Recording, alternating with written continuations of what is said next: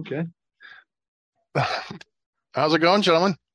Hey, Good. John. How are you? What's going on? How are you? We are doing well, thank you, man. And, and prompt, look at that, early even.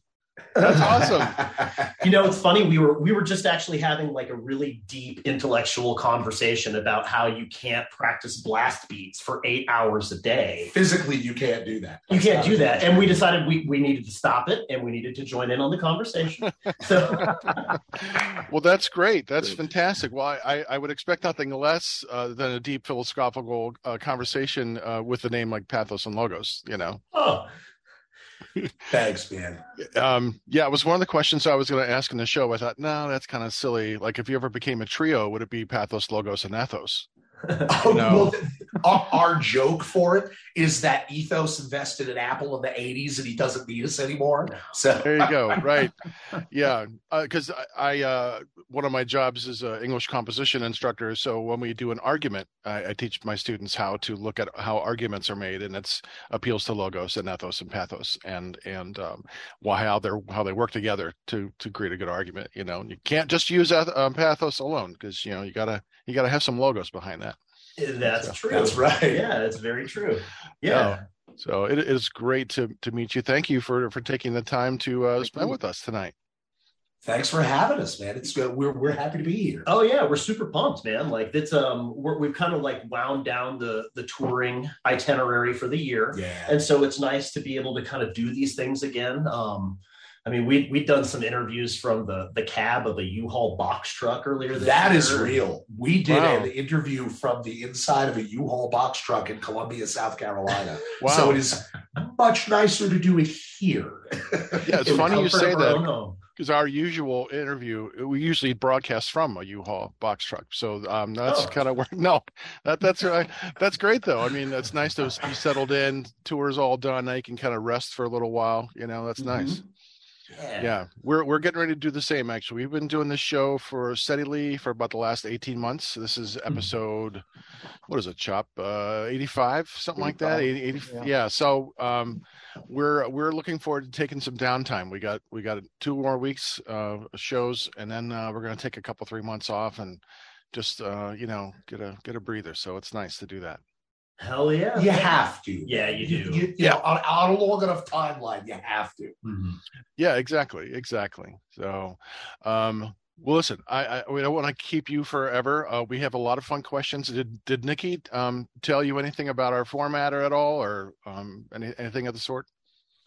she just kind of hinted at as uh, like it'd be horror movies heavy metal and a lot of fun and so here we are Okay, well, fantastic. Yeah, we, we do that. Um, yeah, uh, one of our members isn't here tonight. He's do he's doing the grandpa duties with all of his young little grandkids. So, um, Oh. but we're just a bunch of friends. We've known each other. I mean, Chop and I have known each other. God, uh, 30, 35 years, something like that. And the other guy, uh, our team, uh, Dreadbull, we've known each other for 45 years. So we're just a bunch of longtime friend knuckleheads who like to bust each other's balls and have fun.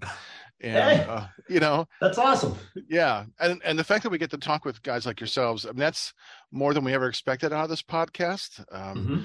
And and when it started happening, we're just like, okay, um, this is kind of crazy, right? I mean, do you know what we're getting to do? So, so it's just really awesome. We appreciate it.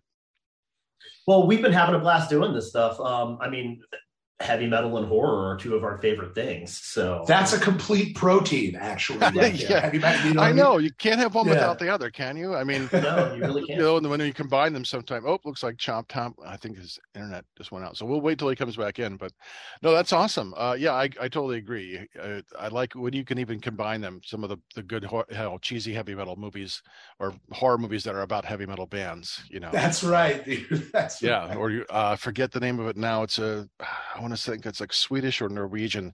This black metal band like summons the devil or something like that. It's like a horror comedy, and uh, you know, it's like oh okay, you know, black metal and and Satan and and horror. Like what more do you want? You know?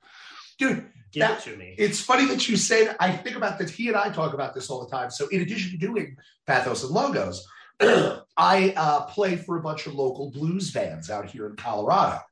And the guitar player, my buddy John from this one band, beautiful, elegant, like true country blues guitar. Guy's obsessed with horror. Mm-hmm. And so that like you I feel it's like seeing a unicorn. He gets up and he's ripping this beautiful solo. You know, like we're playing, you know, I don't know, Sweet Home Chicago or something like that. He's up there and he's like, dude, I watched the thing again today. Like and I'm just like, you're some kind of anomaly, dude. Like, you should be a metal guy. Like, but instead, he's all with Stevie Ray Vaughan. Well, in his Yeah. defense, I mean, The Thing is a classic. Oh, I, was- Oh, yeah. I actually was thinking about the movie The Thing just last night. yeah, you. I, I watched the the jet. It's that's what that's what. How many of those movies from the batch from the fifties? You know, like the thing from outer space and the Fly. You know that got remade in the 80s mm-hmm. There was the Blob, Blob, that they did gonna in say '88 Blob, too. Mm-hmm. Yeah, Invasion Yeah. of the Body Snatchers. Right. That was- yeah, yeah, that came out in that one- '78. Yeah, Invaders Yeah. from Mars. Um, yeah, a lot of a lot of those uh, were were fairly successful. I like the original Invaders from Mars, and I love the thing from Another World. You know, the original. I mean, Oh. you, Oh, sure. you just can't get better than that as far as pure 50s sci-fi. It is one of the best, you know, written and acted. Um, you know, and I just love the way the dialogue. Everyone's kind of stepping on one another's dialogue, and it, it's just it's just beautiful. You know, Howard Hawks has his hands all over that one. Dude, the uh, I did my homework on Earth versus the Spider like a year or two ago, and the like, just the, like the big, sh- like shitty, like superimposed tarantula, Yeah. but just the image of the spider, like in black and white, like wasn't menacing enough. So like there was that track of a guy going, and, and I'm like, what was that? What would that guy say if he was on a date? So what do you do? Oh, I was the guy in Earth versus the Spider who was making the weird gargling noises as the monster approached on screen. You know, Well, they got to be saying more. something. Well, yeah, when they're that big, Yeah. you probably hear them. You know. Yeah, that was just right. on. I, I think that was just on uh, during Halloween week. You know, Turner Classic and a lot of the movie channels have these great movies on, and that was one of the ones that was on. I, and I love that. I'll Earth versus the Spider. I'll just put it on every day. You know. It's oh just, yeah, yeah. It's just yeah, just classic. So, well, listen, guys. Let's. uh I'm, We're going to do our great, amazing intro, and then we're going to get right, right, uh right to asking some questions. How's that? Sounds good. Let's do it. I love it. Excellent. All right. Hey, this is Daniel Dekay from Exciter, Diamonds, Banger TV, and way too many other things to list. And you are listening to Heavy Metal Horror.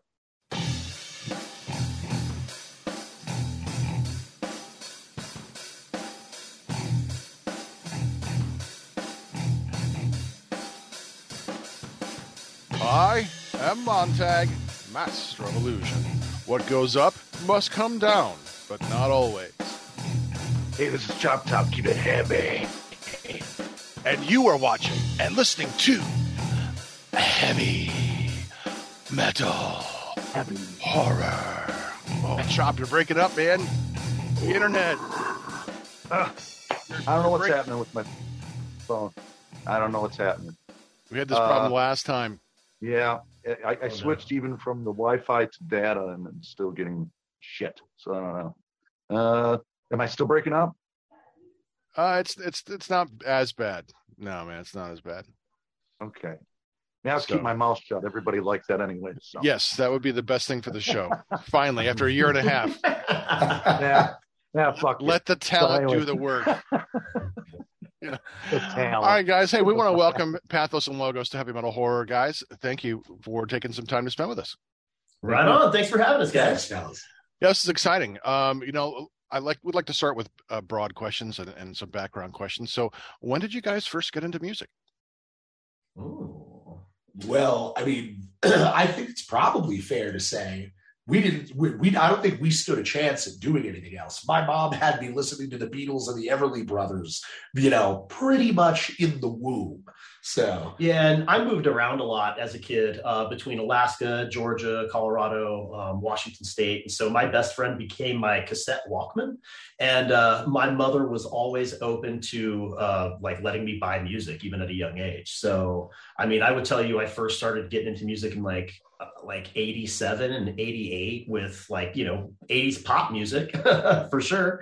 Um, and then that kind of, uh, I don't know, elaborated from there, I guess. Like started getting like Motley Crue uh, singles and uh, you know Green Day, things like that. Yeah, Stuff with distorted guitars stuff with distorted Sure. guitars. Right, right. Yeah. Exactly. So, so what attracted you to progressive metal as a genre? Oh, that's an interesting question. Yeah, that's Um, that we've not gotten that one before. yeah, we That's haven't gotten that one before. That's, I that's guess I, I had find that hard to believe. I mean, you guys are a progressive metal duo. I mean, Yeah. come on. No, I, I I know it might sound counterintuitive, but no one has ever asked us what drew us to progressive metal specifically. Welcome my to part- the real podcast, gentlemen. Right. You're on you the were messing up before. You're finally in the right place. yes. You Um, know it. uh, the truth of the matter is, man, it's like I know for myself that uh, I obviously like I like a lot of metal stuff. You know, definitely kind of in that thrash and early death metal camp. Uh, but I also have a jazz background. You know what I mean? I played in a bunch of trios and quartets back in New Jersey. I'm originally from New Jersey. Um, going to Philadelphia, New York, and stuff, and playing jazz. So the the the metal in a certain way. I don't want to. It's not exclusively doing this, but one of the pathways or avenues that it has started to take is very similar to me to the path that jazz took. Like in the 30s, you had the dance bands, and then those cats ended up getting sick of playing all the same charts. So they packed into these bars and clubs until a million o'clock in the morning, and they came up with bebop. Now, I'm sure that you would agree um, you know, on the subject of progressive metal. It started to turn into that. It started to become listening music. You've got, you know, guitar players with degrees in jazz performance going out and buying eight strings and starting bands. And so I just liked the idea of uh of it being like a, a living, moving language that, you know, that it wasn't um it wasn't static. It's not museum music, that you can still change things and take risks and stuff. So you get to just stretch out. It's cool. and I have a one word answer for you. Meshuggah. Oh, okay. Yeah. There Yeah. you go. Right. Meshuggah. Yeah, that's Meshuggah's probably my, all-time favorite metal band. know. Yeah, I'm, I'm right there with you. I mean, I at that time in my life, I was listening to much, you know, uh, like blues inspired metal or rock, and even like new metal and stuff like that. And then uh, a, a dude at a record store like handed me a Meshuggah CD, the Chaosphere album, and yeah, after that, it was all about well, polyrhythms, time signatures, you know, playing fast, playing slow, just just the technicality and the prog of it all just kind Yeah. of came to the forefront for me. and that record specifically Mhm. to be that uncompromisingly heavy, but still feature that much variety and creativity, that's hard to do. I mean that I, that's why I could almost say like I can pinpoint it. Meshuggah, Meshuggah is definitely the fork in the road for me. I was in the parking lot of uh, Vintage Vinyl in Fords, New Jersey. Shout out vintage vinyl. What's up? And uh, my buddy Scott played me the Contradictions, Collapse, and None EPs. And I remember, like, as an 18 year old kid listening to it and being like, this is so objectively superior to what so many other bands are doing. Why doesn't everyone do this? Well, it turns out that. That's because Meshuggah doesn't suck at music. They're pretty good. yeah, yeah. You go beyond the three chords. You know, La Bamba and R O C K in the USA. It's the same. You know, same three chords. But you know, it, there's nothing wrong with that. ACDC That's has right. made a shit ton of money by playing like the same bluesy five chords. You know, uh, in every song. You know, Motorhead has made a, a, a was a, a legendary band, and the Ramones.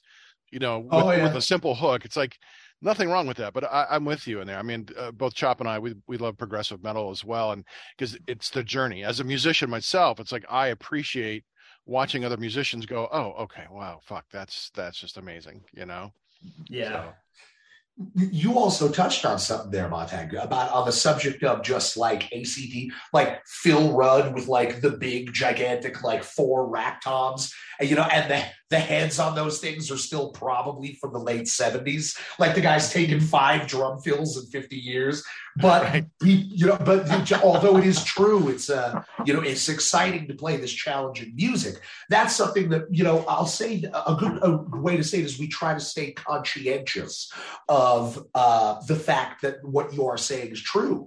You know, a band like ACDC or the Stones or the Beatles and stuff like that, it doesn't have all those moving parts that you get with a band like Animals as Leaders or Chon or something. But if they've got a very broad reach. You know, like it's it's rare is the person you know who either has never heard of or doesn't like at least one song by these classic acts. Yeah, totally. Right. Whereas you- other bands you are a little more ephemeral. You know, like uh, not a lot of people follow Opeth, where I think they're one of the most exciting bands around. But then you Oh, listen to everyone ask everyone like they'll know Back in Black, but like Blackwater Park, what are you talking about? you know, I right. Yeah. right. Blackwater What Park is your- my favorite Opeth album for sure. Yeah, excellent. I was going to ask you guys, what are some of your what are some of your uh, favorite progressive or progressive metal bands that you really enjoy, just listening to, or, or that have influenced you, maybe, or Totally. Yeah. Well, I, I know for me, I mean, Meshuggah's got to be like number one up there for me uh, because that was the catalyst for kind of getting me into this kind of music. And then from there, I mean, I'd be lying to you if I told you I liked every single Animals as Leaders album. Um, but the joy of motion and that very first Animals as Leaders, I think it's just called Animals as Leaders. It, Right? that might be just the, yeah, the it's got cape, yeah, it's got CAFO, yeah, self-titled Yeah. both of those are like amazing amazing albums if you ask me. Um angel vivaldi puts out great stuff too. I'm a real big fan of his. Um personally i like bands and artists in the genre that um, don't just rely on their technical abilities. Um, like if they can work a hook or a, a singable memorable melody into the song you've got me like i'm a sucker for it you got me Yeah. Uh, I got to come with you on that, man. I mean, I, I definitely like Meshuggah. I like animals as leaders and stuff. You know, uh, uh, Band Chon, Polyphia, Intervals. You've got these amazing artists, Plini. yeah Yeah. Mhm. But um, but uh, as you said, every single selection doesn't always appeal Mhm. because uh, you, although it's absolutely mind blowing what some of these world class musicians can play, you you've got to have something to hold on to. You know that song, "Physical Education." oh yeah yeah, it's, it gives you something, dude. Yeah, So right. But- But they but you can appreciate they're pushing those boundaries of art. You know, for in their time, it's like with David Bowie. It's like I love David Bowie, but not everything he does is something like, yeah, there's some hit and miss. But I still love the fact that he's pushing boundaries for his own art. Like he's trying things. He's he's happy and satisfied. Just like with a lot of the bands that you're mentioning, it's like I, I love that they're taking risks and they're making themselves happy. So you know that's that's pretty awesome in and of itself. You know. you you are exactly right about that. You know what? Actually, the very same guy, my buddy Scott, who showed me Meshuggah at first, has a kind of a good philosophy that's congruent with what you were saying. And it's something that I believe is that yeah, like even your favorite artists, if they're staying true to their vision and they're pushing those boundaries like you describe, you shouldn't like everything that they do you know there's going to be certain things that either leave you cold or a little lukewarm because they're you know riding the wave of what they want to be doing Right. Yeah, th- Right. that's um. I, I think we've touched down on something important there, A- and I I'm super attracted to bands and artists that push the envelope just for the sake of pushing the envelope. Mhm. Even if they're a you know a country artist, if they're pushing the envelope for country music, awesome. You've got my attention. I'm going to support what you're doing. Um, and so Paul's correct. Like if you're if if it's just kind of like um, homeostasis when you're listening to your favorite band, then maybe they're not really pushing the envelope that much. You know. Yeah. Right. No, I agree. I, I'm going to mention a band. Uh, I don't. I don't. I've never done this before. Well, maybe a, a few suggestions.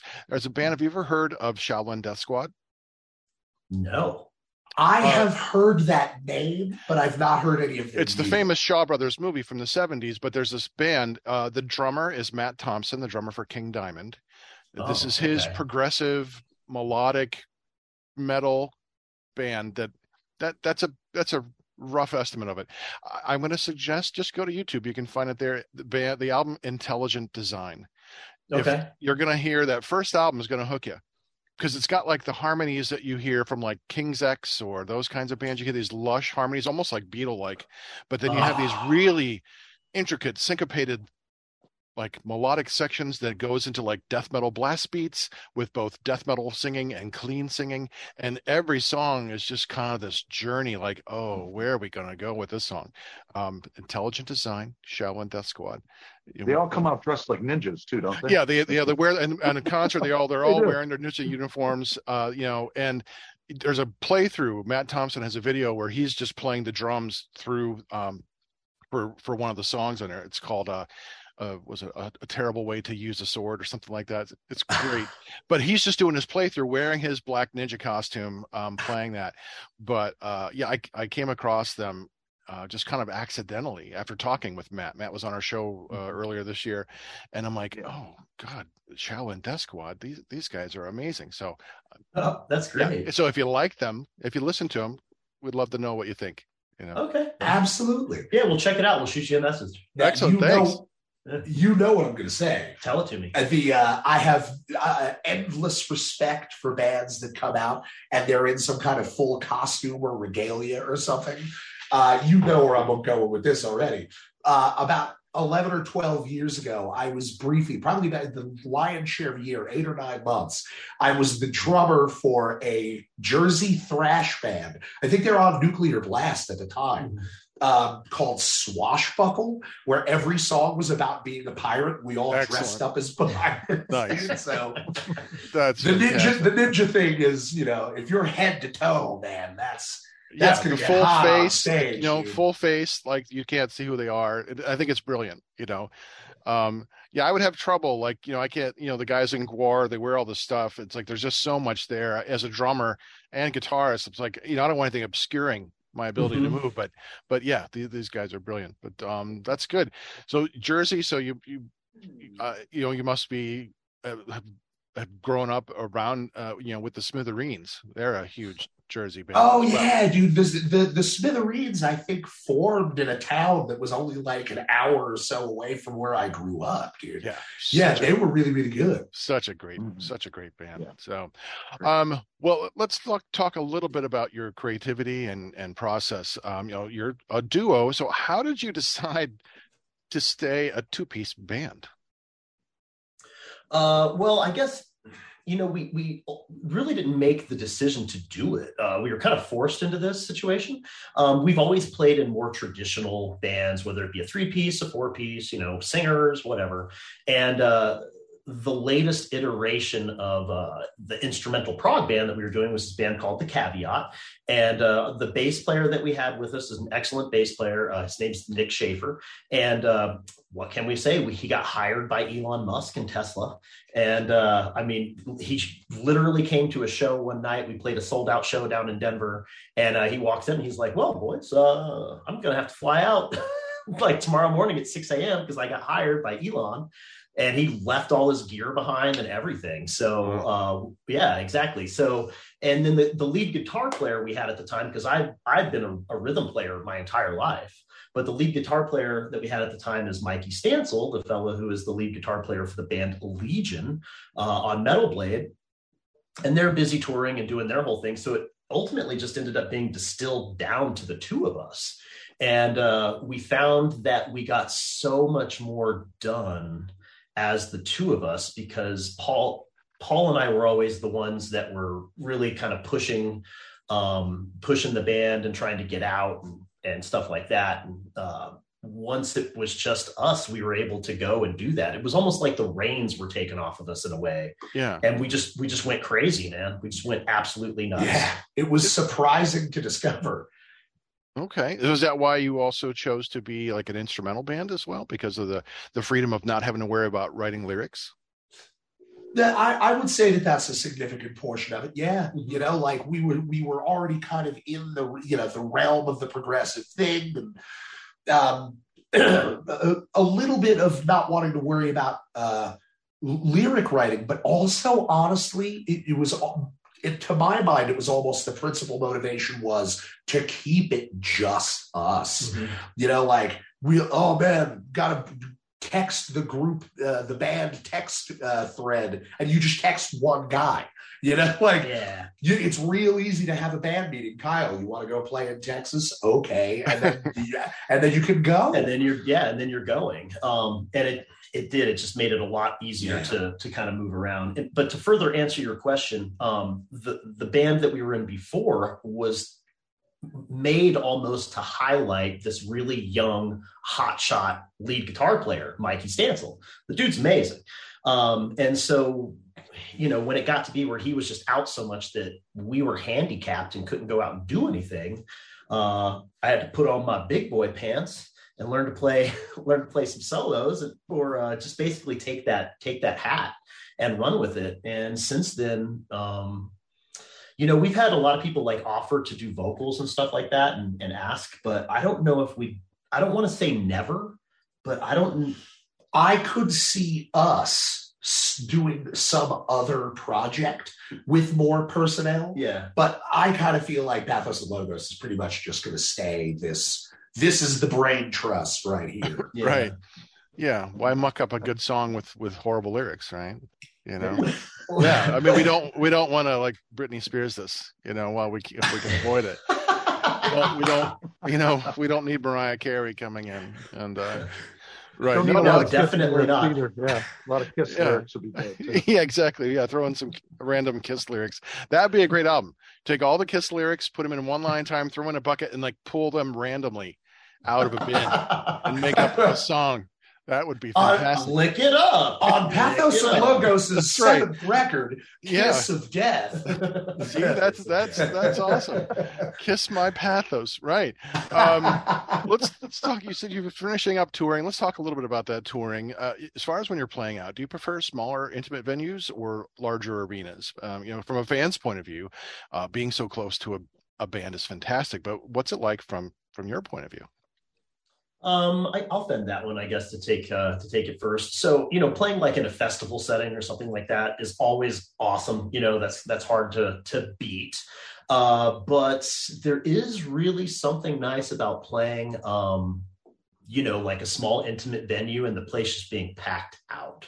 Uh, you know, people are right in your face. You can touch them, you can see them, you can look them right in the eye, and uh, to see the satisfaction on people's faces right in front of your face as it's happening that's cool um, because you don't get that immediate response when the crowd is you know fucking 30 feet from you you know what i mean? It just it's inherent in people being that far away from you you know Yeah, I, I I almost just ditto. You know, I think both kind of situations have their own individual charm.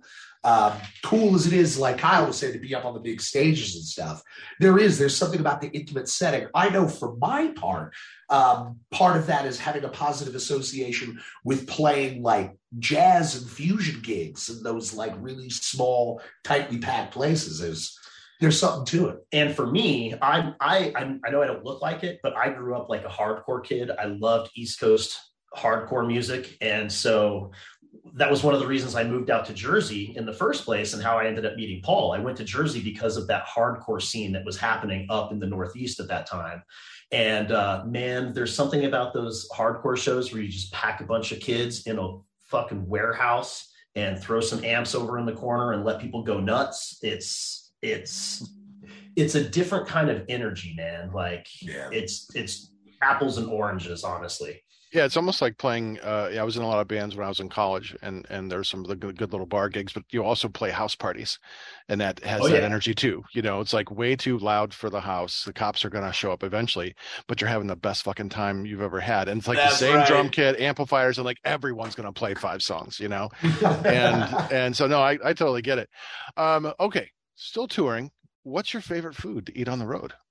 Oh, this is a good question. This is a good question. Uh, th- it's funny you would bring that up because we actually we eat out so much on the road, uh, and that we've been out on the road so much this year that we started our own uh, like YouTube series about it. I, I, I, I saw a little bit of that, like traveling. I'm like, okay, because we usually ask people what they like to eat on the road, because these are the kind of things that we want to know. You know, like we let's. I mean, you get the same ten questions every time you do an interview. We're trying to do something a little different. You know. So I get this year I've grown an affinity towards waffles for whatever reason. Maybe it's because it, when you in Texas, if you stay at a Days Inn in Texas, you they have these waffle makers where you make waffles in the shape of Texas, and It must be really big too. I mean, they can't be small.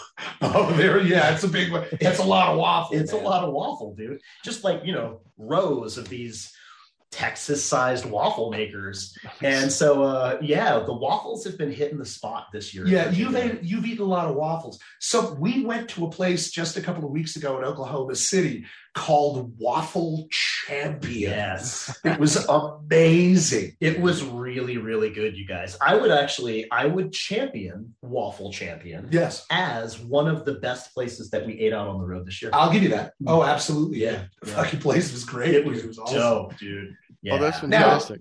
we went there twice. We went there two We- days in a row. We came back. It was so good. yeah, dude. straight up. nice.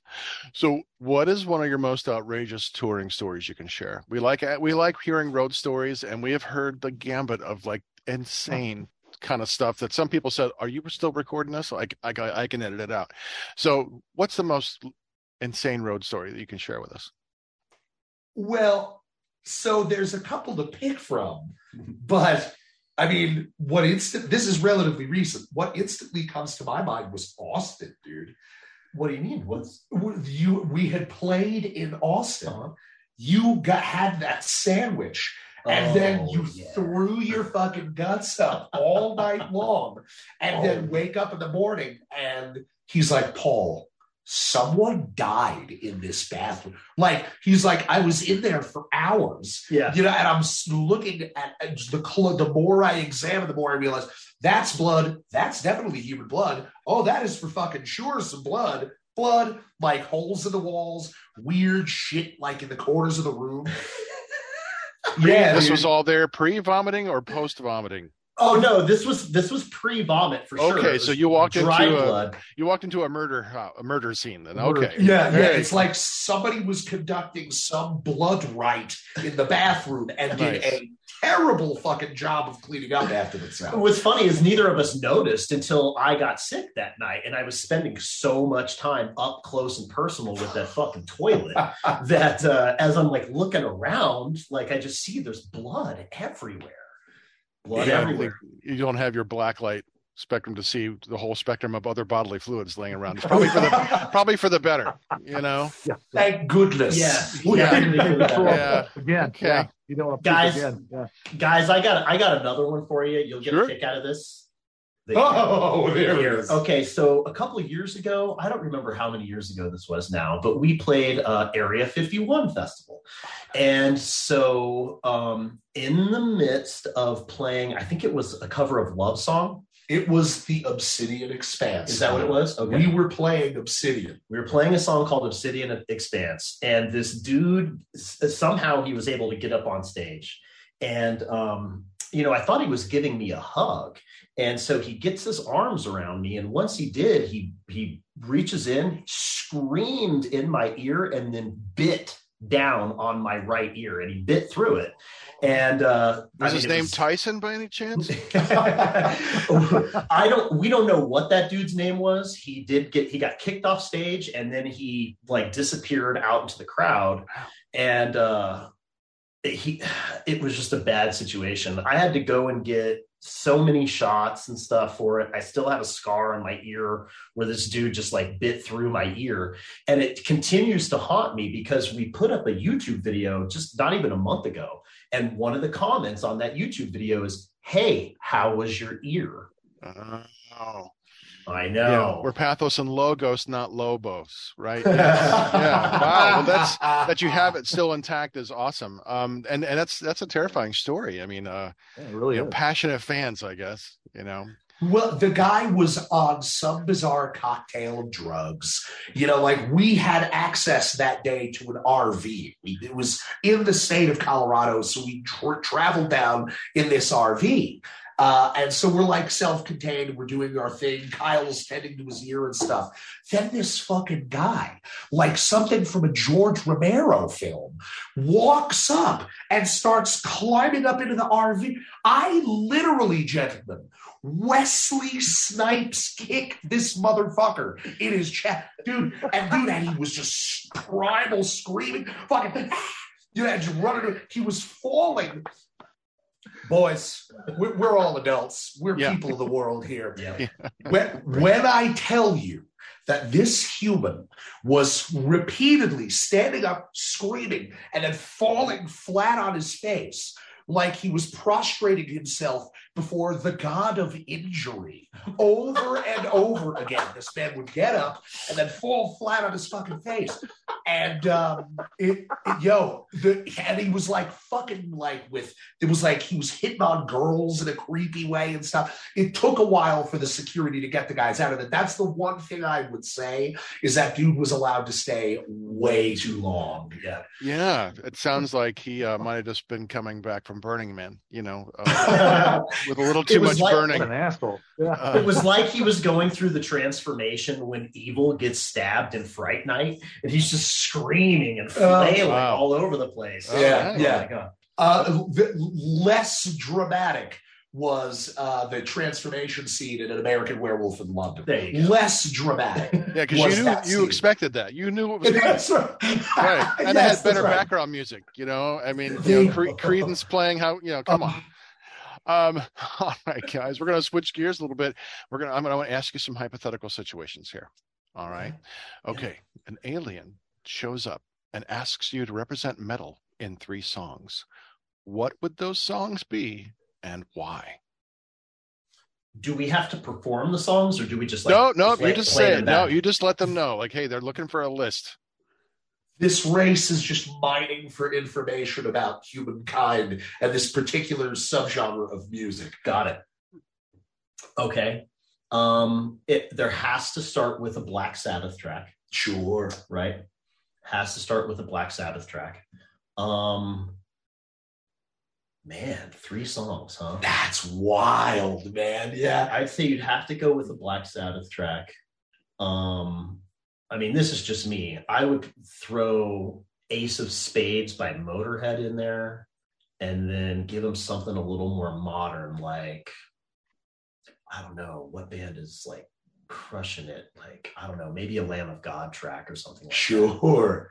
Sure. Yeah. Wow. I yeah. I would yeah start with something like a a, a Sabbath track like you know uh I don't know Snowblind or Symphony of the Universe or something, and then like one by Metallica, and then maybe like a Meshuggah song. Oh, Th- I- I- that's that's well, it's appealing the idea of like here's three. It will present some kind of continuum. yeah, yeah. Like you couldn't have had Fredrik Thordendal if you didn't first have Tony Iommi. totally. You know? Yeah, yeah. You're you're 100 percent right. Yeah, those are good. His are better than mine. Let's go Yeah, every tuned down guitar, we have to thank Iommi for that. You know, That's right. exactly, dude. exactly right. Um, okay, if you could cover an entire album and play it live, which album would it be? Oh, that one's easy for me. Uh, when so I had a guitar teacher when I was uh, younger, and he was murdered. So after that, I never took lessons again. But I would just learn to play albums from start to finish. So there's numerous albums that I can play note from note for note from start to finish. Uh, but my favorite one of all time that I could actually play and rehearse it back to you would be "Around the Fur" by the Deftones. Like every single note, start to finish, even the hidden track. Uh, I would now buckle up because this is they're gonna ta- they're gonna revoke my metal card for this, boys. They're gonna take it away from me. I would, if I could, cover the entire. Wait for it. Spin Doctor's pocket full of kryptonite record. Wow. Okay, I- I, did that- not. I- yeah. I did not expect Yeah. that one. That's a very poppy, happy, happy ghost, happy album. You know. Yeah, dude. We listened to a lot of Spin Doctor's Pocket Full of Kryptonite on the record, fellas. Th- that the record. album made it into my brain in that like crucial like 11 to 14 years old window Right. um, at, at a time when i hadn't really fully discovered metal yet um, i was only sort of peripherally aware of it when i was that young and so like it just of all albums that album made the kind of like baby duck impression on me sure. Right. so, and and as fate would have it, they're also all killer musicians. Mhm. You know what I mean? Aaron Comess on drums and you know, Chris Barron singing. Yeah, they're they're they're great, man. They're definitely talented musicians, whether you appreciate their music or you don't. Yeah. So I would I would go with that one. Yeah. Uh, I like- Coincidentally enough, I grew up liking Spin Doctors a lot too. it's it's not like my desert island record or anything like that, but when he like he's like, hey, uh, uh, I'm not sure if you know this about me, but uh, I love Pocket Full of Kryptonite. I was like, I love Pocket Full of Kryptonite too, dude. Yeah, yeah. Like coming coming out of the pocket full of kryptonite closet, just being like, please don't ask me to have my tattoos removed. Yeah. Like, No, no, good. that's awesome. That's good. That's good. Um, when we had mentioned earlier, we were talking, uh, you know, your your horror fans. That's that's fantastic. So, uh, I'd like to hear what some of your favorite horror movies are. We already discussed the thing, um, and uh, Fright Night. I remember you mentioning. So, what are some of your favorite horror movies that you remember? You know, either from childhood or just like, oh yeah, th- these are my these are my favorite go tos.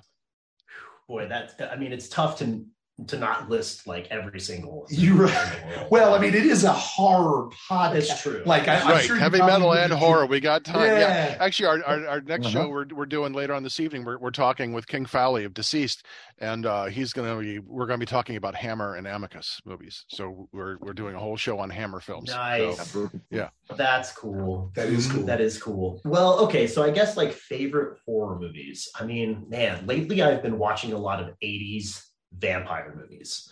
So, like, I don't know if it's just the nostalgia thing behind it or whatever, but like, I wouldn't say they're necessarily all my favorite, but yeah, Fright Night, Lost Boys. I just watched the Lost Boys yesterday again. Mhm. Um, Mon- Monster Squad. You know, yeah. it's kind of kind of hard to fuck with Monster Squad from back in the day. Um, more current movies. I- I mean, man, Prometheus. I thought Prometheus.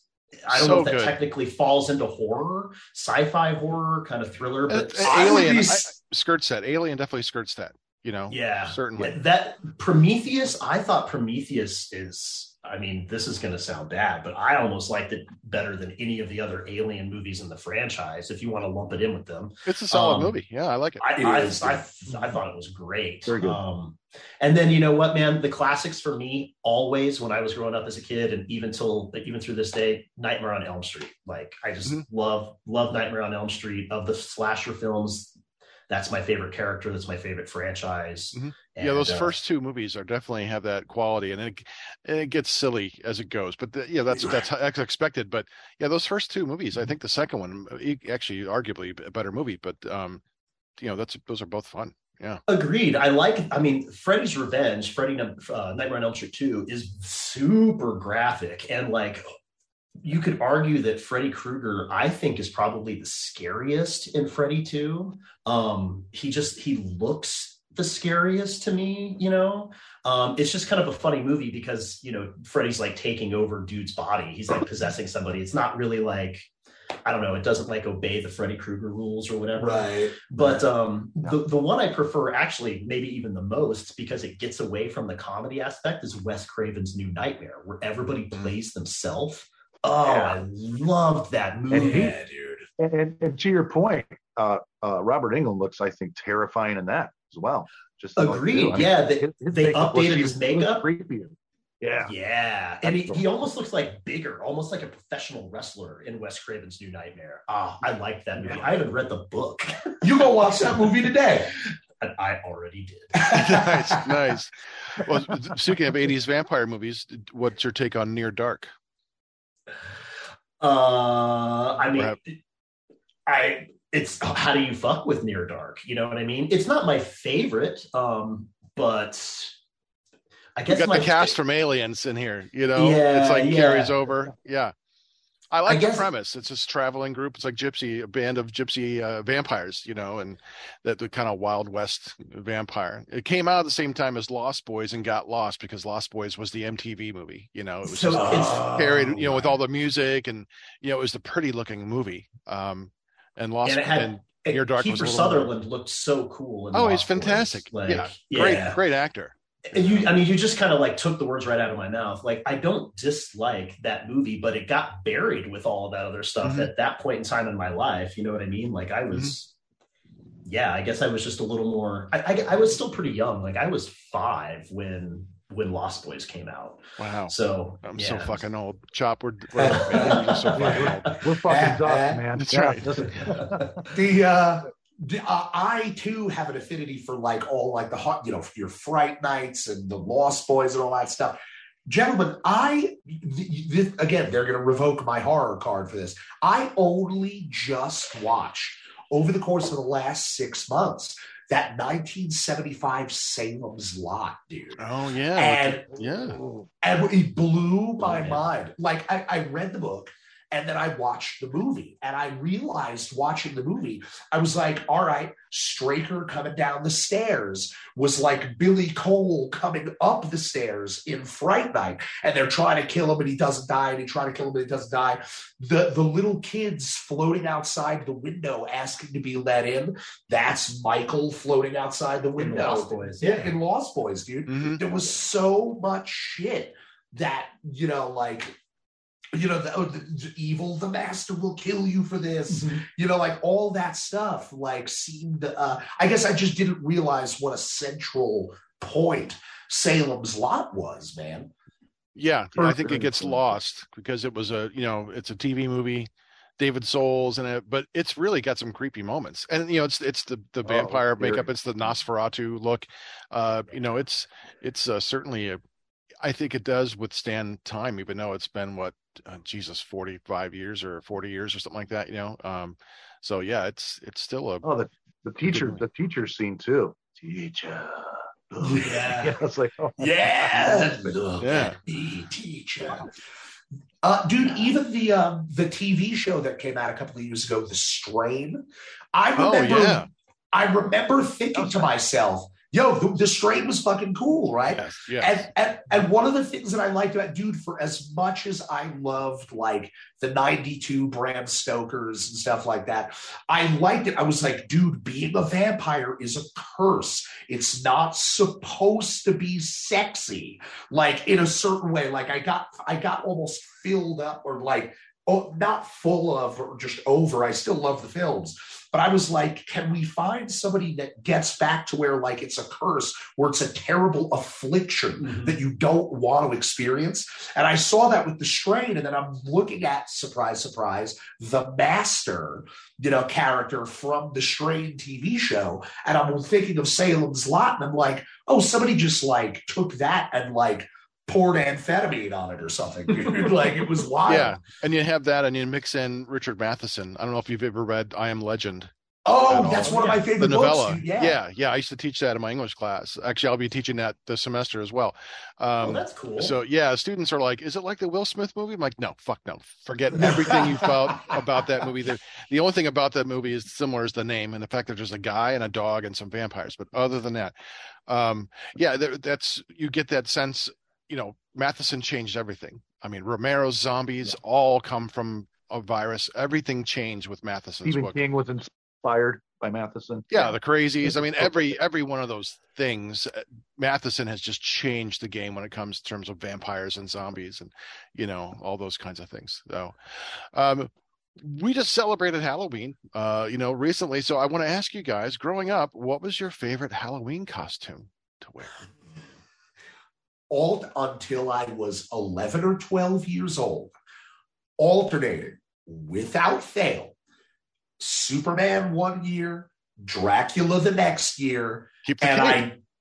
I, uh, yeah, yeah. just hang on. To, uh, uh, it, dude, it's funny that you would say that because I had a Dracula cape that was black on the outside and red on the inside. Yeah. So I was like, there, there- uh, there we go. We make the switch. I swear to you, I did that until like I was literally like 12 years old. Just I never wanted to be anything else other than those two things. Why would Well, you? so- you know? Yeah. Right.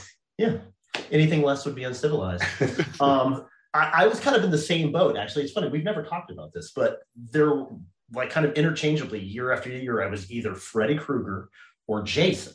And I remember at a certain point when we had moved to Colorado uh, from Georgia, Mom was like, "Let's knock it off with all the Jason stuff. Like, we don't want you running around with the fake sword and the blood and everything." So she gave me a baseball bat. She was like, "Be Casey Jones." And I'm like, cool. I'm Casey Jones with the Jason mask still. That's right, because he had the mask. he the had the mask thing. on, yeah. And so uh, there was one or two years where I was Casey Jones from Teenage Mutant Ninja Turtles, uh, but other than that, it was always Freddy or Jason, man. Nice, nice. Um, so what was your favorite candy to get at Halloween? The one thing that you were like, yeah, I'm gonna eat all 20 of these tonight. oh, Butterfingers for me, dude.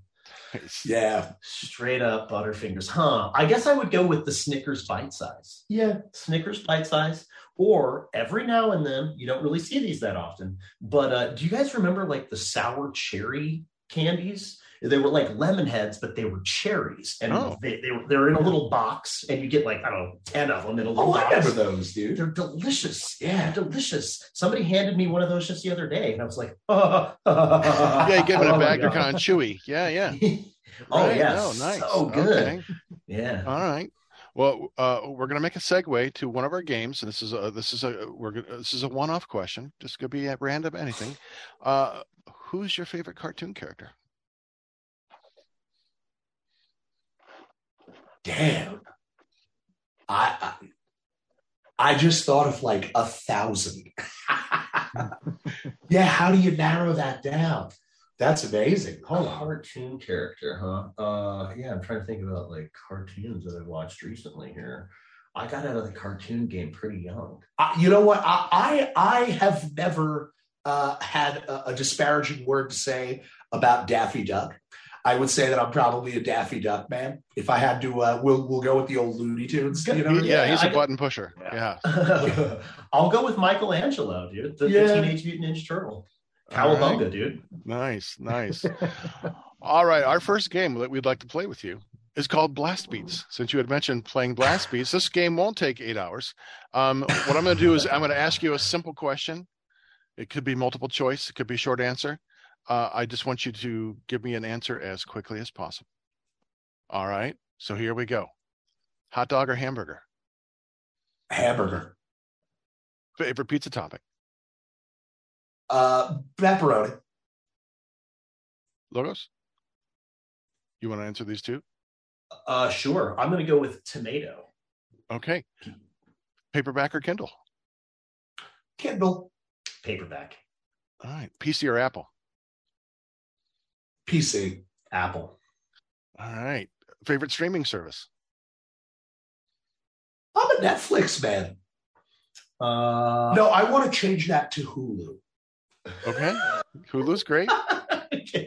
Got it. Uh, I'm a Spotify dude all the time. Okay. Favorite ice cream flavor? Uh, that's got to be the chocolate chip cookie dough, dude. Strawberry. Good. Uh, Avengers or Justice League? Uh, Avengers. Even though I'm a Superman guy, I was going to say I, I'm going Justice League on that one. Yeah. Star Trek or Star Wars? I know we're supposed to answer quickly, but uh, I, I gotta go Trek. Yeah, I go I go Trek because of Picard. Yeah. Nice. Okay. Oh, Excellent. Uh, Bigfoot or Loch Ness Monster? Loch Ness monster. I'm gonna go with Bigfoot because I like beef jerky. I'm going with Loch Ness monster because the one scenario where I know for a fact that I would die of fright, I would shock myself with fear until I died, is if I was floating alone in not Loch Ness with fog over the water. Whether the thing was in there or it wasn't there, I would be so nervous that it was going to kill. I would turn off like an off switch. Yeah, Just ooh, right into the water. that's right. That's right. Dracula or Frankenstein? Dracula. Dracula. Yeah. Okay. How do you like your steak cooked? Medium. Uh, I'm actually more medium well. Okay. Favorite sport?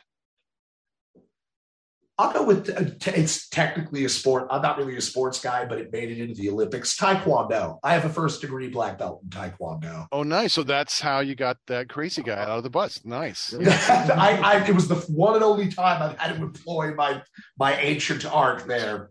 nice.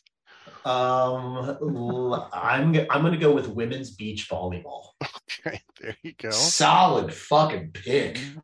There you go. Yeah, I mean, I I watch in the Yeah. the Olympics. Uh, it's just like I couldn't do that. Not for a million fucking dollars could I run around like that and, and do what they do. It's like nope. They're all. I love volleyball, but me. I like playing on the big you know team with like you know six players or five players. That's fine, but two, it's like no, no. I, I'm built like a linebacker. I can't run. You know, don't don't ask me to run.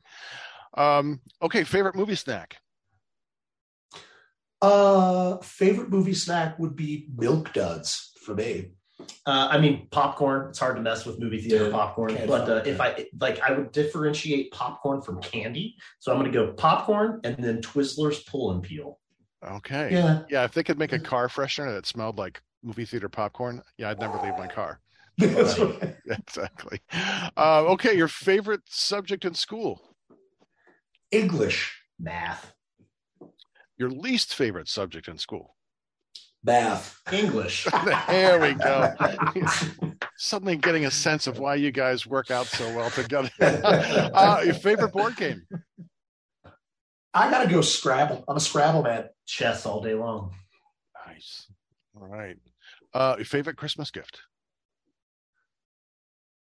One year for my 60th birthday, I received for Christmas a gigantic can of SpaghettiOs with meatballs. It was exactly what I wanted, and I ate the entire thing in one sitting. Nice. it was fucking awesome. Oh, Did you warm it up or uh, you just eat it right out of the can? Uh, ah, that's lost to time now. All that I know is that it, I did almost wake up as if in a daze, just covered in like the remains of spaghetti Yeah. and stuff. Yeah. I'm picturing you like putting a hole in one side of the can and then just like shotgunning the spaghetti. Yeah, My opening it own- up and sucking it down. Yeah. Yeah. My only regret, my only regret is not Michael J. Foxing it from Teen Wolf. Yes. That's what I should have done, dude. Yeah. And then as your teeth popped out, then you could still eat it because they're so soft with all the gums, you know, even See that? teeth. You can you can still get the reward, That's uh, right. despite it being a Pyrrhic victory. Yeah. Right. Um, and for me, I would go with uh, the first eight. I'm sorry, the first seven string guitar that I ever got. Uh, I had it on layaway back in the day, and my parents went and paid off the rest of it. I still had like two hundred dollars left to pay on this guitar, and uh, and so I got that for Christmas one year, and it made me cry. Yeah, it did. It did. Yeah, it did. Made me cry. Excellent. Nice. Um, okay. Your celebrity crush. uh, Kate McKinnon, and she's so gay. She, I just, Salma Hayek, but yeah. Salma. Yeah, it's a long line for both of those ladies right there. Yeah. I, I hear you. oh, you know Um, what though? Christina Ricci as well. I love them both so much. I can't choose. Oh, dude. Yeah. Yeah. So, ladies, if you're watching and would love to join us for Heavy Metal Horror, please know you're always welcome. There. Right. Um, right. Because Pathless Logos will probably join us again if you're going to be on. So, um, okay. The uh, best concert you've ever attended. the best concert that I ever attended, and this circles a little bit back to the, what we were discussing before about the difference in the size of a ven- like venue sizes. I was at a venue in Hoboken, New Jersey called Maxwell's, and I saw a Canadian vocal group called Moxy Früvous. And Mock, for all of the other performances that I have ever seen in my life, they were perfectly in just brilliant, pristine vocal harmony. I'm a vocals guy. You know what I mean? Like uh, part of the reason why I ended up uh, uh, being attracted to the drum set, it's a myriad of different reasons, but one of the reasons was after a lifetime of like asthma and sinus issues, I was like, well, Paul, your hands can't catch a cold. You know what I mean? Like you, you're not going to blow out your hands' vocal cords. But I sang before I did anything else, and so although I love the drum set, I've given that uh, my life to that instrument. What I think of what the purest music is, I still to this day maintain that the purest music is the music of the human voice. And so Moxy Früvous at Maxwell's place isn't even there anymore in Hoboken, New Jersey. That was the best one I've ever been to. Dude. Nice. Hmm. Okay. Yeah. That's an. I- I've. That's hard for me to pick. I guess the first one that comes to mind, and I'm not I, I have to preface this by saying that I'm I'm not like a big Slipknot fan, but I did see Slipknot when that first album came out and they opened up for Dope and Coal Chamber at the Yeah. Ogden. Coal Chamber's And- great. Yeah, Coal Chamber, man. Yeah, Slipknot was opening up for them, and uh, they couldn't even fit them on the stage. The place was so small. So it goes into talking about the small, intimate venue. Like you can't see Slipknot like that now. You're only Right. going to see them in an arena. They're too Yeah. big. I, They're dude, too I big. saw them. I saw them in like a 500 cap room. Yeah. It was crazy. Chop and I went to go see uh, Grip Inc., uh, Dave Lombardo's. Oh Yeah. no And- shit, dude! Yeah, and, and Coal Chamber opened for them. Uh, we were Oh, both okay, thinking like, "Hey, she's kind of cute. Let's let's uh, you know." And that was uh, that was a great show because we we we uh, got there and we, there was nobody there, and we saw in Waldemar Sorychta was just in the corner. Uh, so we talked to him for an hour, just the three of us. Yeah. You know, and we're like, "This is fucking amazing." And so Yeah, we we got on his side of the stage. He like waves to us, you know, and that was that was one of those few moments that I got to make a connection with Yeah. you know, with the artist because yeah, I got between to meet, songs, uh, Raina from yeah, uh, Raina, I know, yeah, Oh right. Oh yeah. yeah, She put a like heart on my those Oka singles, put a little heart there, love Raina or something. I was bored with her. I was kind of hoping to, but yeah, no. yeah, yeah. Well, I got to I uh, I like, got "Oh, to yell on stage to Dave. Yeah. I said, "Dave, I love you. I want to have your baby." And um, I could see him just kind of like looking down, like, "Oh." I'm like, "Yes, Dave Lombardo heard me. He knows I want to have his baby." Uh, and then like Baltimore asked us, like, it's like before they went on, he's like, "Hey, can you you guys can you like take us to the Cleveland or the Rock and Roll Hall of Fame because we live near Cleveland?" I'm like. Oh, uh, yeah, certainly. And we can let's after the show, let's go fucking do that. I'm like, Chop, I have no fucking clue how to get there from here. But we will find a way to get these guys to the Hall of Fame. Um, but you know, didn't pan out. But still, we we had grand dreams of hanging out. But It was a great my slight moment of fame with with Dave Lombardo. That's awesome. Paul is a, is a, a Lombardo fan. Yeah, I, I'm a dyed in the wool Lombardo guy for He's so sure. good. man. He's so good. Yeah. I mean, that's one thing I like about Grip so much is that he showed off a lot of the different types of chops that he had. It's not just a Mm-hmm. not just a blast beat guy, not just a speed drummer. Although very few drummers are going to parallel what he can do, what he did with Slayer.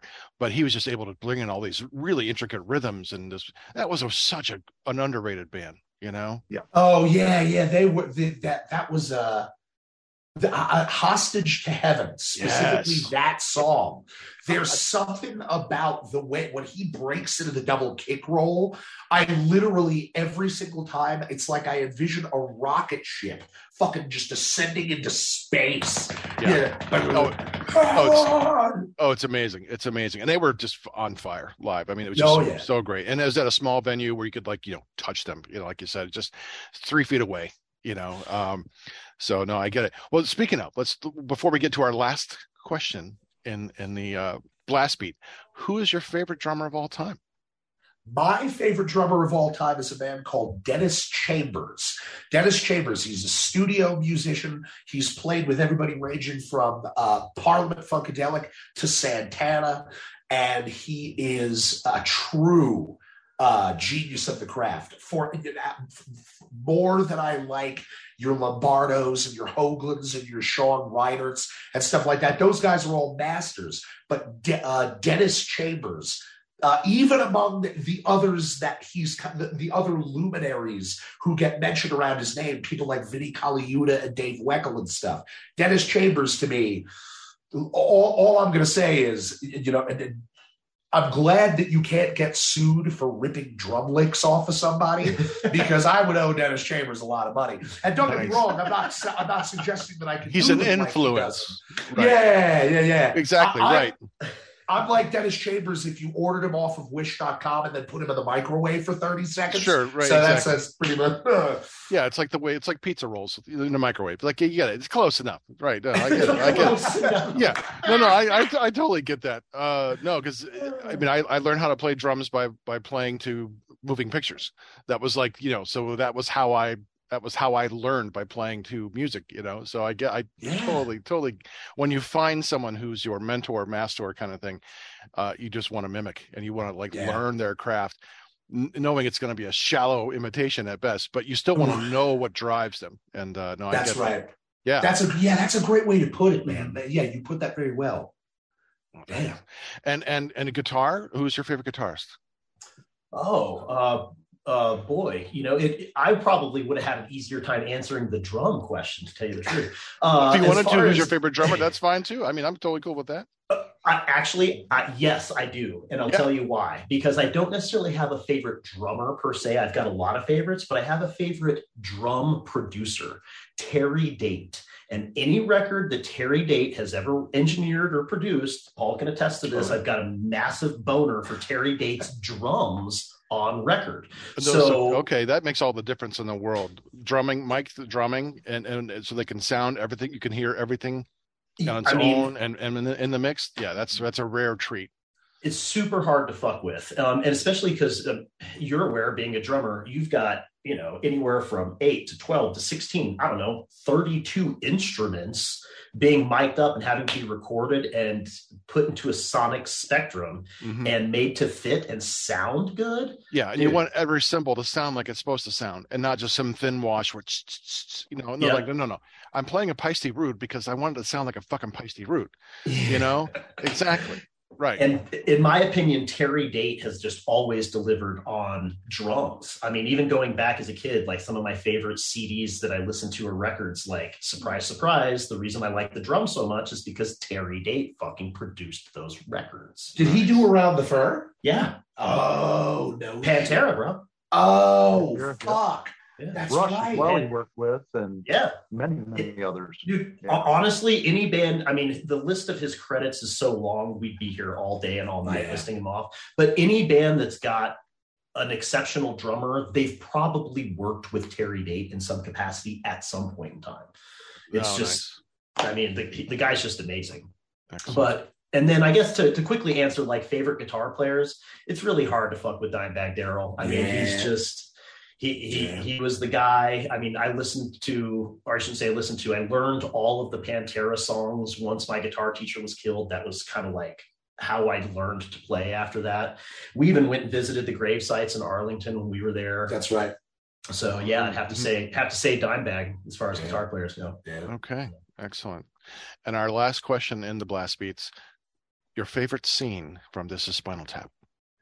Oh, I love this question, dude. Or if you have a favorite, or a favorite line, you know? Oh So- my god. Okay.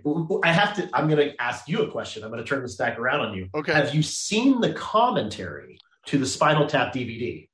both as Michael McKean, and Harry Shearer, Christopher Guest, and as Spinal Tap. Yes, sir. Yes. Okay. Yeah. Good. The Spinal Tap one is like, okay, when you thought it couldn't get any funnier, it's like, Dude. oh fucking god, are you serious? Can we get? Yeah. No, you can't get it. Yeah. Yeah. How much more funny so- can this be? None. None more funny. Right. None more funny. My favorite, yeah.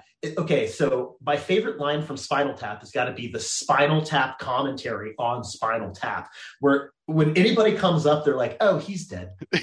Oh, he's, Uh, he's yeah, dead." he's. Or, Oh or, yeah, uh, we. I had her. Yes, that's right.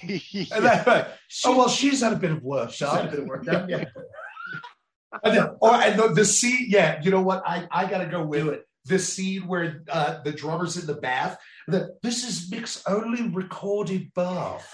I don't, I, yeah, Oh, yeah, man. it- it- it's such a classic movie and so funny. And then they found this way to breathe entirely new life into it. Speaking of which, so the the later like post Godzilla 1985. God, no, no, I'm sorry. This is a Gamera movie. Gamera, it was Gamera Attack of Legion. Yeah. Have Have you heard? You have to have. They had the the different audio tracks. You know, you could hear it in English, you could hear it in Japanese, and then you could hear it in Texarkana. Oh, nice. I I didn't know Oh, you were a kaiju fan. Uh, well, dude, I mean, I definitely, I'm a giant lizard stomping on a city guy for Nice. sure. Okay, I did my master's thesis on Godzilla, so yeah. so- awesome. that's the greatest combination of words I've ever heard of Ever. I. I have an MA in popular culture, and I did a it was Godzilla as ideological expression in Japanese culture. So I did Wow. Shinto, I did history, I did politics. You know, yeah. So That's fucking. I'm a- I'm a fan. Yeah, yeah. Oh no, no, no. Godzilla 1985. There is a high likelihood Movie City Five on Route 18 in East Brunswick. Oh, yeah. and that place long since gone. Mhm. Godzilla 1985. If I remember correctly, I think that's the first movie I ever saw. Oh, And yeah. I what a was traumatic fucking- ending. Yeah. Uh, I didn't stand a chance, guys. No, was no, like, of course. you You know, are just like, gonna I- ball. Like, wait a minute, Godzilla's crying and dying. No, yeah, Yeah, dude. I, yeah, yeah, like the prime minister's like weeping as he's screeching for. Oh, it's so tragic. yeah. but not not as tragic as the scene at the end of Monster Squad where Frankenstein's monsters waiting by. Yes, I, it's like heartbreaking. Like you know he's got to go, but you don't want him to. It's like yeah, I it's can't like even. yeah, it's like I Harry and the Hendersons. Do you need a minute? Yeah, yeah. I know. Oh, like they make you care for these characters, and then they take them away. Like you sons of bitches. You know, it's like come on, man. Yeah, I, I totally get it. Oh, I totally get it. Well, to, to get you, we're going to play another game. This is our last game we're going to play. Uh, Let's do it. This, this one's called the hot seat, and this one because it tends to make people squirm a little bit. Because what I'm going to do is I'm going to name a band, and then I want you to tell me your favorite album by that band. Okay, so we, we coined it the hot seat because a lot of people got uncomfortable because they were, you know, people in the metal industry like not knowing some of the bands and like, "Ah, I've never listened to that band. They kind of felt embarrassed or whatever. It's like, no, no, no, no embarrassment. You like what you like. So here we go. All right, I'll start with an easy one. Black Sabbath. I like the first record, man. Uh, paranoid for me. Excellent. Uh, Judas Priest. We just went back on Judas Yeah, Priest. yeah. Would screaming for vengeance? Uh, the I mean British Steel. Yeah, Yeah. hmm Okay, Queensryche. I'm weak on my Queensryche, man. I, I regret to say. Um, I am aware of Queensryche, but I don't I don't like Geoff Tate, dude. I'll Okay, break it down for you. Yeah. all right, no problem. Um, Dream Theater. Uh, images of words. Same. Okay, Iced Earth. Uh, I've done a little bit of homework on them, and I liked what I heard, but I don't know that I could commit to a full record of. Mhm. Uh, I just I'm not as familiar. Yeah. Um, same. I, I actually I couldn't name one Iced Earth record for you. Okay, they're like Iron Maiden on steroids. You know, that's Right. how I look at them. Right, Yeah. very very similar. They Uh, they are an English band, right? No, they're No, they're they're yeah, Are they're an they? American band. Yeah. yeah. oh, they no uh, shit. And of course you know Jon Schaffer. Uh, he has to have one of the fastest rhythm hands I've ever seen picking. Oh no shit. and, and fucking tense. So yeah, seen him live a few times and got to actually meet him at a VIP thing. One Oh, cool. too. That's awesome, dude. So, All right, Motorhead. go ahead. Records, I don't know as much. For me, it's more individual songs. Okay. Like, I I could listen to the song Overkill 50 times in a row and not Yeah, get sick of it. great So, song. Yeah, and I'm trying to think. I think what is that? Is that Texas Bandits or something? And I'm trying to think of the name of the album that the That it's on. Yeah, I'm not, I'm not even sure the record That's it's a- on. Not sure. is it called? Chop? Is it Ace of Spades? That the, is that the name? Ace of the Spades album? is a is an album. Yeah, Yeah. yeah, they Yeah, look okay. like Texas Bandits on the cover. Yeah, Yeah, Yeah, yeah, yeah. Mm-hmm. killer album. Uh, are you are you into the death metal like Carcass? Are you familiar with them? Heartwork. Oh yeah, Heartwork's phenomenal. Yeah. Um, yeah, I would go same with Heartwork uh, when it comes to Carcass. Um, Traced in Air was another. Well, Traced in Air was Cynic. Cynic. Oh, that's right. I'm sorry. I'm getting them two, getting those two mixed up. All right. Okay, Dio. Ooh. Or now this, I like again. I've I've I was underexposed to Dio, so I love songs like Rainbow in the Dark and Last in Line and stuff. But I couldn't name an entire record, man. Well, Uh, Last that- in Line is an album name, so there you Oh, go. right, okay. I was going to say Last in Line is Just made it by the skin of my Just teeth. got it in, man. You keep your metal card today. Oh. and so Dio. uh, I Last in Line for sure. Oh, Last Line. Okay, Oh. cool. killer. Yeah, such Yeah. good, so good. Oh yeah, yeah. Uh, the Beatles. Oh, we've talked about. That. Oh man, I I can't. I- I- rubber soul, man. You know, I I and and I wanted to say revi- like I can't. I I don't know. There are That's so many tough one for tracks you. on both of those. Those are a toss up. I love Revolver. Yeah. You know, particularly the last track. You know, it's just like okay, now we're now we're now we're going into a new territory here. You know. Yeah. Yeah. I'm a Sergeant Pepper's guy. Yeah. Great Sergeant Pepper's Lonely Hearts Club Band. I love it, dude. It's so good. yeah just the pinnacle of of what you can do at the studio and just all the amazing when you, when you don't have to worry about the pressures of touring and you know you just you just create um okay rush I uh this I I, I like again individual songs, but Yeah. I don't know that I could go with a whole record, man. okay. The um, I I I I like uh, Neil Peart is an unarguable genius, and it's a tremendous loss that he's Yeah. passed away. But like as dr- like you're you're a drummer, you, there's almost an unspoken code that you're supposed to say that you're obsessed with Neil Peart, and Mhm. you're supposed to say that you're obsessed with Bonham. And whereas for me, I like what I've heard from both of them, but they're not like my core dudes the way Sure. that they are with other people. yeah so I, I i've never have really not being a tremendous fan of led zeppelin or or bonham I, like it's not that he's a bad drummer. He was you know A 18 years old a 18 years old playing these amazing licks. But to me Peart is like run circles or plays circles around him. The Oh, technicality, just like Mike Portnoy and these other dr- drummers are just even going on, you know, even further uh, from you know from those steps. But all that progressive vein, you know, Oh, they're just yeah. there's just something something to it. Uh, well, you had already mentioned the next one is Opeth, and you'd already mentioned Blackwater Park. So do you, you any, if I- you don't I if you would- don't know an album, a song would be fine. No, you know what? I would go with the My Arms Your Hearse record, man. Oh yeah, okay, excellent. Are you are you familiar with their newer stuff at all? Are you listening to like uh and and Vena was it and Vena Cauda Vena? Was it- What's the new one? Chop the Yeah, it's it, yeah, it's around that title. yeah, or or or Sorceress or um any of those last couple albums they've done because they've gone to Uh, clean vocals and it's more jazzy. It's more ex- almost more experimental in some ways. yeah, I, I yeah, I'm only peripherally aware of that stuff. You know, like Mikael Åkerfeldt's death metal scream. Mhm. It just it just happens to be one of the sickest vocal tones for that vocal style that I've ever Yeah, heard. yeah. So I have an attachment sort of to that era. Okay. Um, but but I do understand, yeah, that they've kind of like spaced it out a little bit. They've gone through a pretty significant uh, change sound wise. Yeah, I, yeah. I, I prefer the older stuff where they're mixing more of the death metal and kind of Mhm. like the almost like folk inspired kind of Yeah, thing. You know, yeah. Oh yeah. That's what I love about them. I mean, I was so surprised. Uh, it, it came up as a suggestion on my like computer's jukebox, like, "Oh, if you like this band, try Opeth." I'm like, "Who the hell is that?" So I just, you know, um, acquired some songs, let's shall we say, uh, from a free candy store, and I'm like, "Oh, these guys Mm-hmm. are phenomenal," and and I just became uh, immediate fans. And that was about the time of the era, you know, with Blackwater Park, and uh, and they just listening to them as they progress as a band. That's that's one thing that's really exciting is to see how they've changed over time, but still remained like true to the core. You know, it's, Yeah. it's kind of beautiful.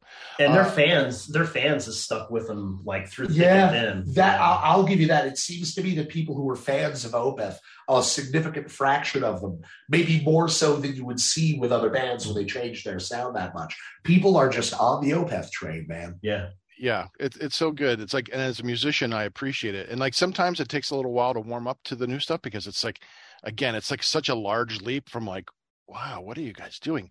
But then once you get into it, you're like, oh, okay, I get it. You, you kind of discover the genius behind it all, you know. So, uh, okay, just a few more in in our in our hot seat. Uh, Iron Maiden.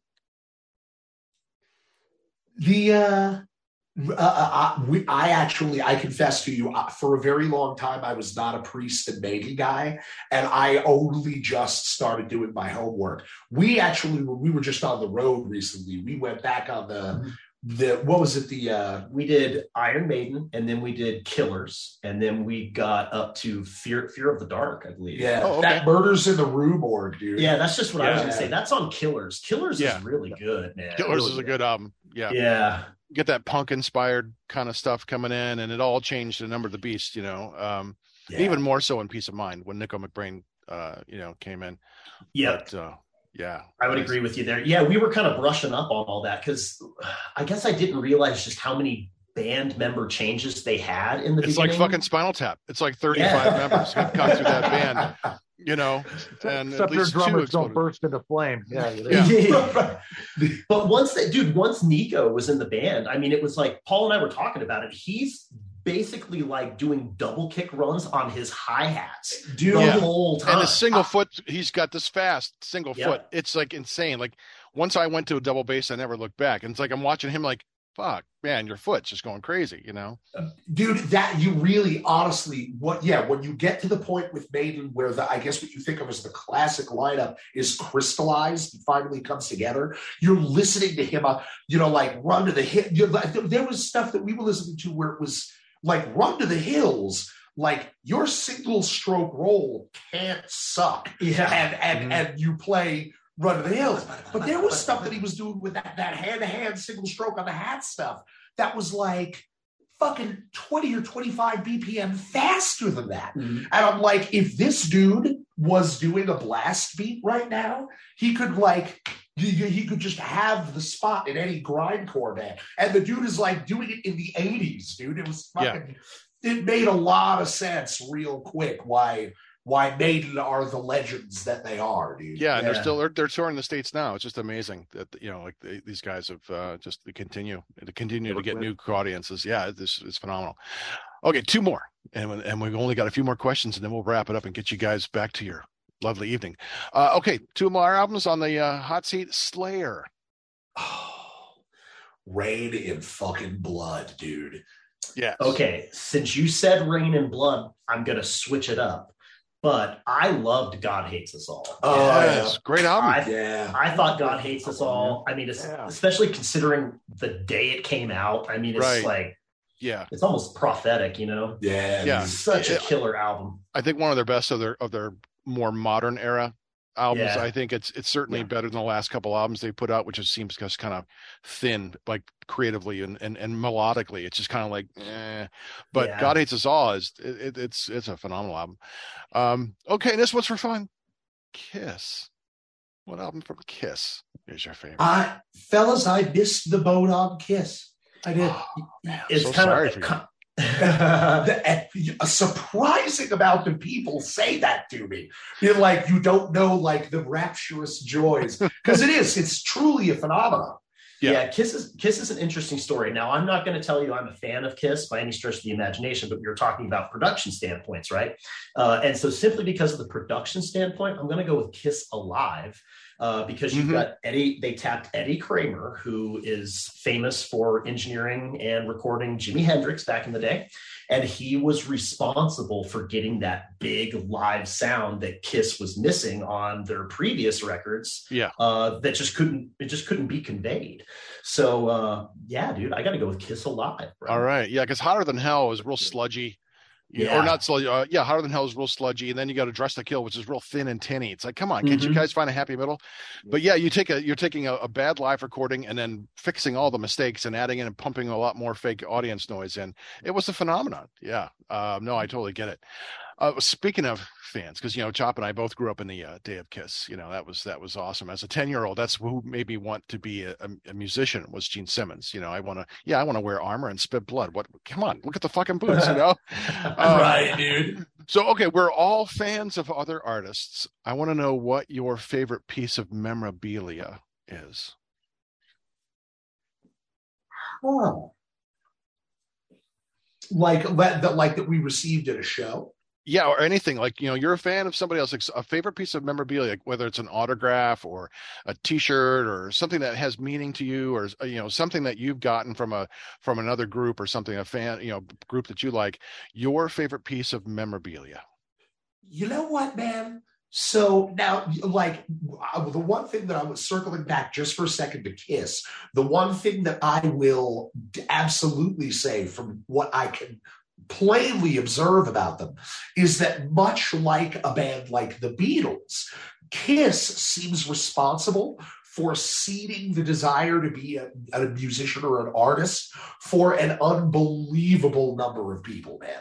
You know because yeah like i guess if you're a young kid you're seeing that display you know, to like, yeah, I could definitely see that kind of getting in there like a tick and being like, that looks fucking awesome. Yeah, comic book come to life. You know, larger than life characters. It was just like on display.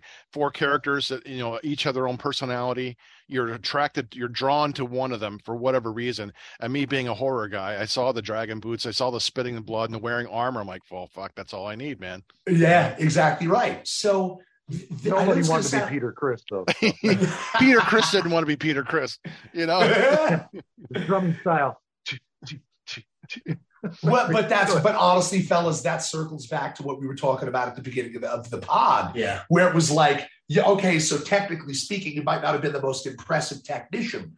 Zillionaire boys. Yeah. Yeah. Those those dudes can buy all the bite-sized Snickers they want. Yeah. When- when, uh, Yeah. no matter like if anybody wants to be the cat guy or anything like that, you know he's not upset when he gets those Beth checks. Oh yeah. Right. Exactly. The Beth checks, dude. Yeah. Yeah. But, uh, I- I, get it. get back to the uh, the idea. So the contradictions collapse none sort of double record that Nuclear Blast put out.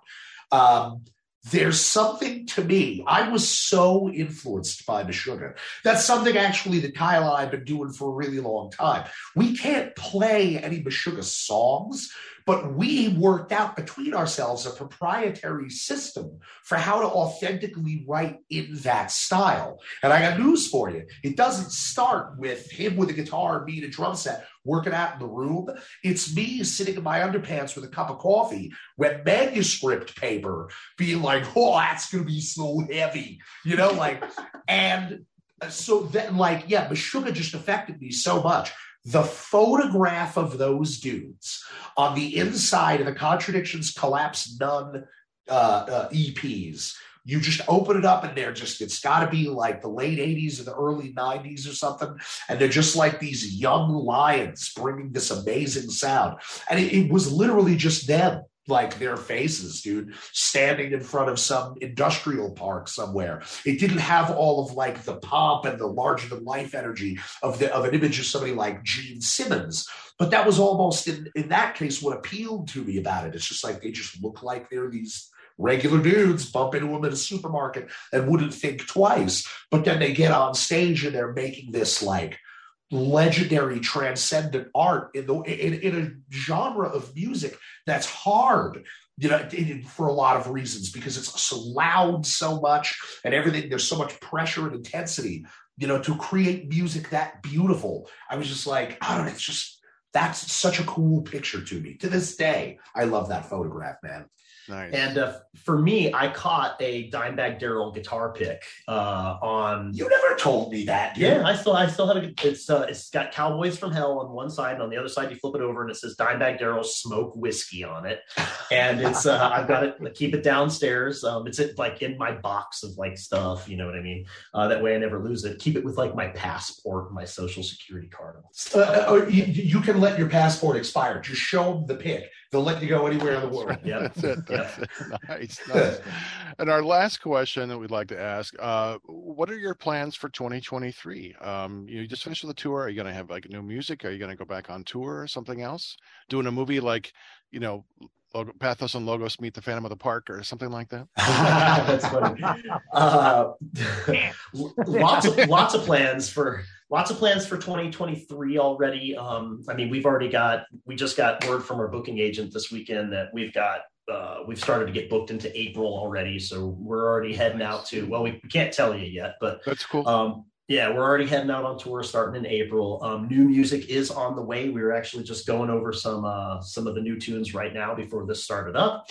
Um, let's see here. What else? Well, definitely in terms of our stage performance, um, one of the things that's baked in pretty at the the base fundamental level of what we do is that uh, we we kind of came up with. I, I'm not comfortable calling it our, our own religion or something, but definitely our own sort of like spiritual and inner path that is based off of music um, and based off of the system of language and iconography that we created.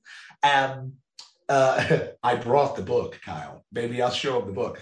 But uh, and so one of the things that we're definitely going to do is kind of we've we present um, what we do on stage sort of as a ritual, and so the ritualistic or the kabbalistic element uh, that we've baked in, we're going to kind of ramp that up for next year. Oh, nice. It's kind of like Very um, Baby Metal meets the Illuminati. You know,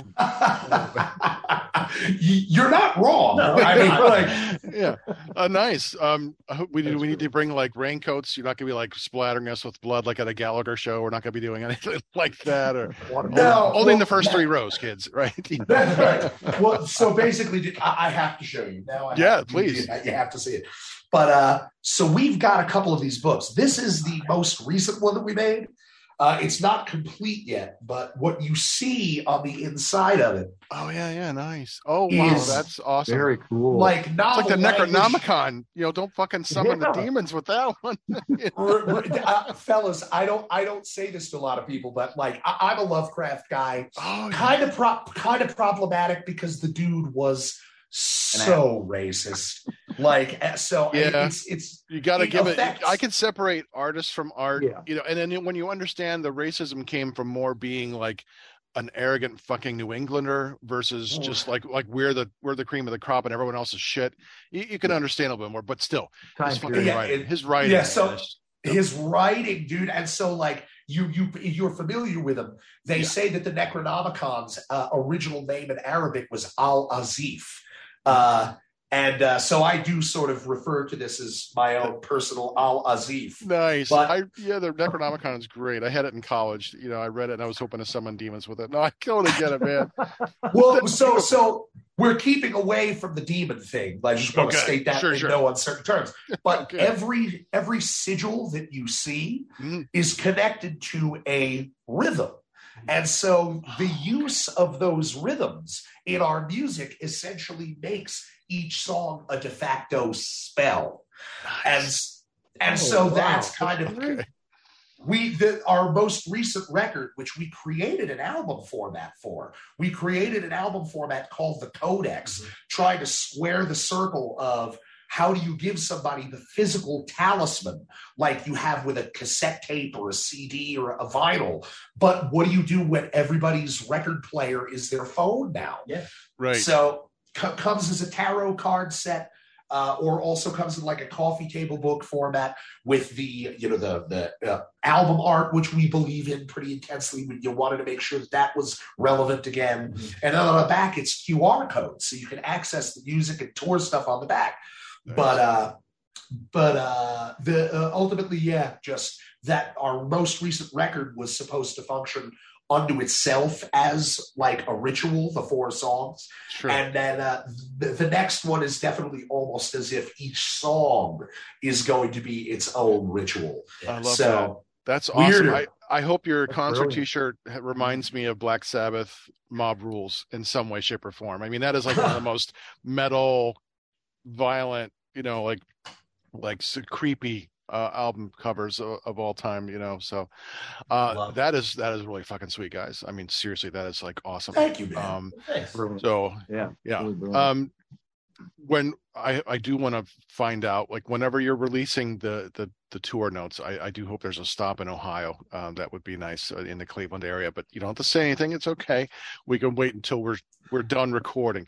Um but i just want to thank you. Oh but wait hold on before we ask before we go we always ask our guests if you wouldn't mind doing a bumper for us. This is this is Oh, Pathos and logos and you're you're watching and listening to heavy metal horror. Would you be able to do something like that for us? Absolutely. Oh yeah. Fantastic. I will let you go. All right. Hey everyone, I'm Kyle. And I'm Paul. Together we're Pathos and Logos, and you're listening to Heavy metal horror. Thank you so much. Um, and I want to thank you guys for being on the show. This has been just so much fun to to, to ask you some questions and and uh, to get to know you. And uh, just uh, thank you for for taking some time to spend it with us. No, Thanks for having us, fellas. Hopefully we could do it again. This was great. Yeah, yeah, this was a lot of fun. I know we can we get excited, so we just start talking and stuff like that. No, that's Um, fine. but- we we we had a blast with you. Yeah, we let's would definitely love yeah, for you to come you. back. Yeah, Oh, uh, please, sometime please, next please. year. Yeah, uh, next year would be great. We um, you know, sometime when you're, you know, we'll find out when the tour is. But yeah, we'd love to have you back on. That'd be great. Awesome. Yeah, let's do it. Consider it consider it done, homie. That's wonderful. Thank you. All right. Well, Thank you. yeah, we're going to do our commercial and we're going to get out of here and we're going to invite you to say heavy metal horror with us. So, all right. Hey, you can find heavy metal horror on unsaneradio.com. Listen to full episodes or download to your device. You can find us on Facebook, Heavy Metal Horror Podcast. On Instagram, look for Montag Lewis, one word. Our YouTube page, Heavy Metal Horror Podcast. If you're watching, that's probably where you're at. And we're also, uh, don't forget to hit the like and subscribe buttons. And we're also on Roku, Hotel Metal Jam. If you know someone who'd like our show, tell them about us. This has been Montag, Master of Illusion. Chop top. And you've been watching and listening to, all right, guys, bring up the horns. Oh, Heavy, metal, horror. This is Doug Helvering, and you have been listening to Heavy Metal Horror, the best podcast that you've never heard before.